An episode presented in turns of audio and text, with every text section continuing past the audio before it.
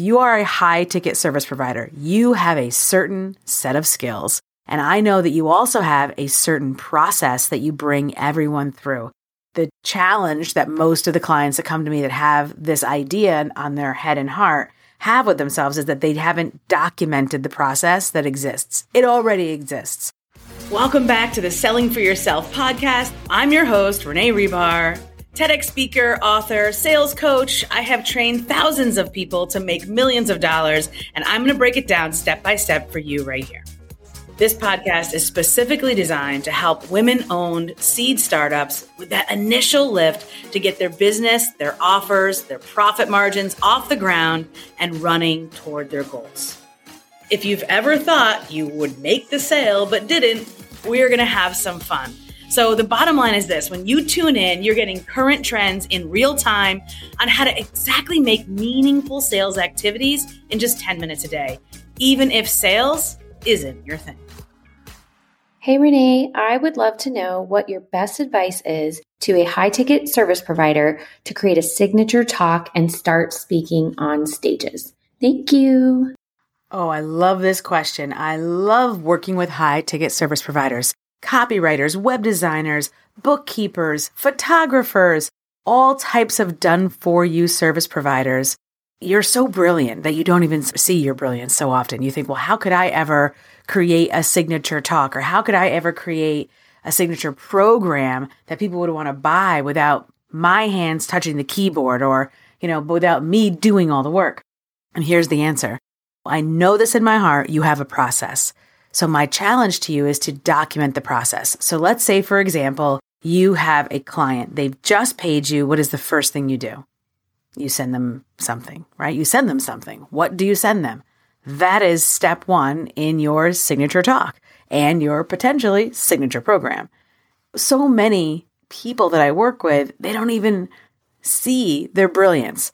So, okay, what is the next thing you send them? Okay, and then if they fill this out in this way, does something else happen? So there's a decision tree, right? So it's based on this, then you do this, based on this, then you do that. So I know you're busy. Believe me, you're doing the thing. You're the expert. You've got people lined up. You've got people coming to you, but you want to get out of that chasing your tail and always having to be the one doing all the work. Well, it might take a few weeks or a few months, but I bet if you set your mind to it over the next quarter, you could document every single thing that you do as you do it for your clients from day one of bringing them on all the way to step 72 and beyond. And each one of those documents that you send, documents that they fill out, activities that you do, nuances that you decide upon as you look at their work and you decide on your next steps, you're going to start to see exactly what you would have to walk someone else through. So there's your signature program if you want it. And then a signature talk is describing that typically in three, four, or five steps. Thank you so much for listening to this episode. If you leave a rating and you take a screenshot and email us, I will give you one of lots of resources that I have that not only surround this episode, but wherever your business is right now. I consistently create new training and workshops and support materials for clients at every level of their business and game. And so I want to be able to help you as well. And I want to thank you for listening to this podcast. For example, I had a web designer that I worked with for a while. She wanted to be a speaker. And so I had her work through this process to create her course. So she had now a course full of documentation, full of little training videos. She not only used this course to train her right hand person, but she also used the course to offer to, to clients that couldn't afford to have her do the websites for them. So in this case, she wanted to be a speaker. So from her course, which she created from her client work, we then created her signature talk. And so for her, it was the things that she kept seeing her clients stumble upon. So for the web designer, it was always the copy that went on the web. It also was the colors, the fonts, the logos, and then finally the SEO, the tracking, and the longevity of all the effort that they're putting into creating the content that the website displays. So she created a signature talk that had three main points around exactly what she, you know, wanted her potential clients, because a talk is too often potential clients, to avoid if they were ever going to have or rebrand their website, have a website or rebrand a website. And that's pretty much every business everywhere. And so then she went around and shopped her title around. So we worked hard on the title. We made sure it was a sexy title and we tried a few different titles and we tested them with her couple hundred email subscribers. Cause again, she was a high ticket service provider. She didn't have tens of thousands of email subscribers. There was no need for it. So again, she only used her program as a downsell to people who couldn't afford her to do it personally, but she wasn't out there trying to sell her program on its own.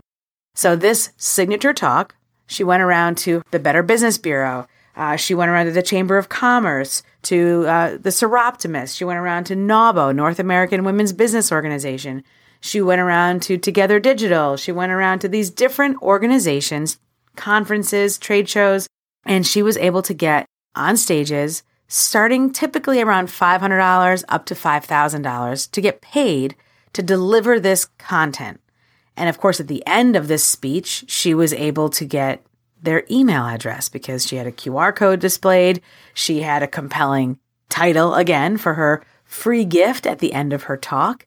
And this brought in more clients than she could handle. She had to end up hiring an associate designer, and the two of them were so busy that they actually started to launch and sell the program on its own. So, great way to start and scale your business. So, if you are a high ticket service provider, you have a certain set of skills. And I know that you also have a certain process that you bring everyone through. The challenge that most of the clients that come to me that have this idea on their head and heart have with themselves is that they haven't documented the process that exists. It already exists. It's sort of like grandma's lasagna right? Grandma might not have had a recipe card for it, but you need one because you haven't made as much lasagna as she has. So maybe the next time grandma makes lasagna, so that you can duplicate her magic, you would sit next to her or sit across the table from her as she makes every single step. You just document all the steps, all the seasonings, all the special magic, the little, you know, flare of garlic and the splash of salt that she puts in you'll be able to document that and then you'll have your own recipe. And that recipe is the same as this signature program. And then the front of the recipe card is the signature talk. And it talks about the delicious smells and the fantastic taste and texture and where people can go wrong if they don't make the lasagna, if they don't, you know, do the right kind of noodles or if they don't put the if they don't seal the top to be able to put the water in. Yeah, all these different things. If they don't use ricotta, if you've ever made lasagna, you know what I'm talking about. So, all that to say, you already have everything you need to do this. And if putting yourself out there to get on stages is nerve wracking, you can always start with people that know you best. Who's that, Renee? Your clients, I say. your clients, if you are a, ser- a high ticket service provider, chances are your clients have audiences. They have mastermind groups. They have free communities somewhere. They host conferences, they host events, they host retreats.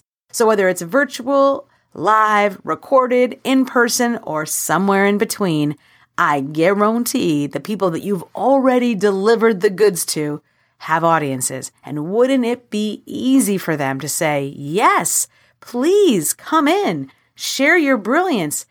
And the beautiful thing is, is they're going to say, she did it for me. And then everyone in the room is going to say, I'll have what she's having.